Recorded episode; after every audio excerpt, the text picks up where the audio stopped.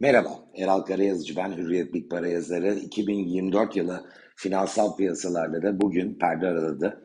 Varlık piyasalarında genel olarak pozitif bir açılış görüyoruz. Genel olarak fiyatlar yukarıya gidiyor. Çok agresif değil ama ilk başlangıçta belirgin bir e, olumlu hal var. Yatırımcılar için 2024 yılında şüphesiz önemli bir alternatif artık mevduat. Bunun zaten 2023 yılının son çeyreğinde de gündemde ön sıralara çıktığını gördük. Aylık vergi sonrası stopaj kesiliyor %5 aylık mevduatta. Net %3,5 kadar e, kapitalde artış imkanı sağlayan, 100 liranız varsa bir ay sonra 103,5 olmasını sağlayan mevduat e, önceki iki yıl boyunca e, o okyanustan, mevduat okyanusundan borsaya gelen yatırımcıların bir bölümünün e, geride bıraktığımız çeyrekte yeniden ana vatanlarına mevduata dönmelerine neden oldu. E, ve elbette dikkate değer de bir alternatif maliyet, mevduat, diğer bütün finansal seçenekler için. 2024 yılında bu cephede reel bir getiri elde edilir mi derseniz e, bence olasılığı son derece düşük.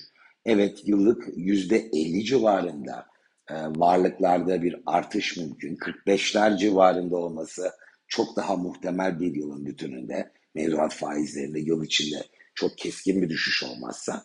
Ama bu reel bir kazanç e, muhtemelen sağlayamayacak. Çünkü enflasyonla ilgili 2024 beklentileri de piyasada yüzde 45 civarında hatta bir parça daha üzerinde gerçekleşebileceğini düşünen ekonomistler de var. Ee, ama şunu göz ardı etmeyelim. 3 sene boyunca neredeyse tasarruf sahipleri herhangi bir fiyat değişkenliği gösteren varlığı risk almaya uygun bulmadığında ben e, beklemek istiyorum, e, türbünde kalmak istiyorum. E, satın alma gücümü koruyayım, bir kazanç elde edemesem de kaybım da olmasın dediğinde mevduat bir alternatif değildi. Çünkü e, enflasyonun oldukça altındaydı bu cepheden sağlanan fonlama getirirse şu anda enflasyona yakın bir hal almış olması bence önemli bir avantaj.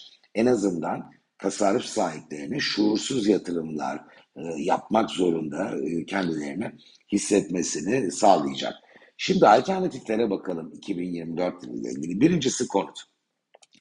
Konut piyasasında biz tıpkı borsa gibi 2020, 21 ve 22'de özellikle 21 ve 22'de çok kuvvetli bir yukarı yönlü hareket gördük. Ama geçen yılın ikinci yarısında e, yine e, borsayla benzer şekilde konut fiyatlarında daha ılımlı bir hızla da olsa reel olarak bir geri çekilme görüyoruz. Evet TL olarak konut fiyatları düşmüyor. Düşmeyecek de kuvvetle muhtemel. Ama yıllık enflasyonun %40-45 civarında olacağını önümüzdeki 12 ayda varsayarsak zaten bunun altında kaydedeceği TL bazı artış aslında reel olarak kayıp anlamına gelecek.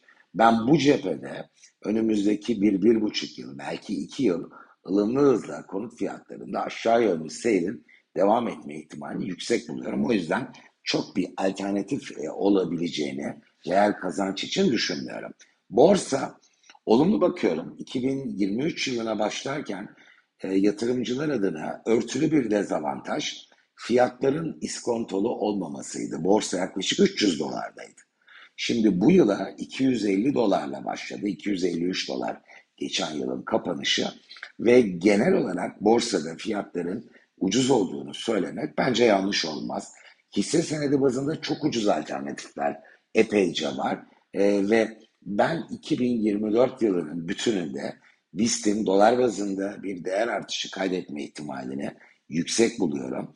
Ee, ve yılın sonu geldiğinde e, zirvede görme ihtimalimizin de borsayı getiri sıralamasında e, düşük olmadığını hatta görece yüksek olduğunu düşünüyorum. Kim yarışabilir borsayla 2024'te? E, gümüşün bence bir şansı var. 3 sene peş peşe dolar bazında fiyatı neredeyse değişmedi. 23,5-24 dolar aralığında ağırlıkla işlem gördü ve bu geride kalan 3 yılın e, Amerika'da kümülatif enflasyonunu yüzde yirmi ve aslında örtülü bir iskonto oluştu. 2024'ün Fed'de faiz indirim döngüsünün e, başlayacağı, yaşanacağı bir yıl olacağını varsayarsak bence gümüşün dolar bazında yüzde 15'leri 20'leri bulabilecek bir değer artışına belki biraz daha üzerine şansı var. O yüzden e, ben bu cepheyi de alternatifler içinde görüyorum. Altın gümüşün altında kalabilir performansı fakat dolar bazında bir kayıp yaşayacağını zannetmiyorum.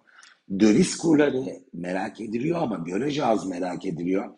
Genel beklenti dış piyasalarla pozitif iklimin devam edeceği yönünde olduğu için Türkiye'de döviz kurlarındaki artışın bu yıl enflasyonun altında kalabileceği yönünde.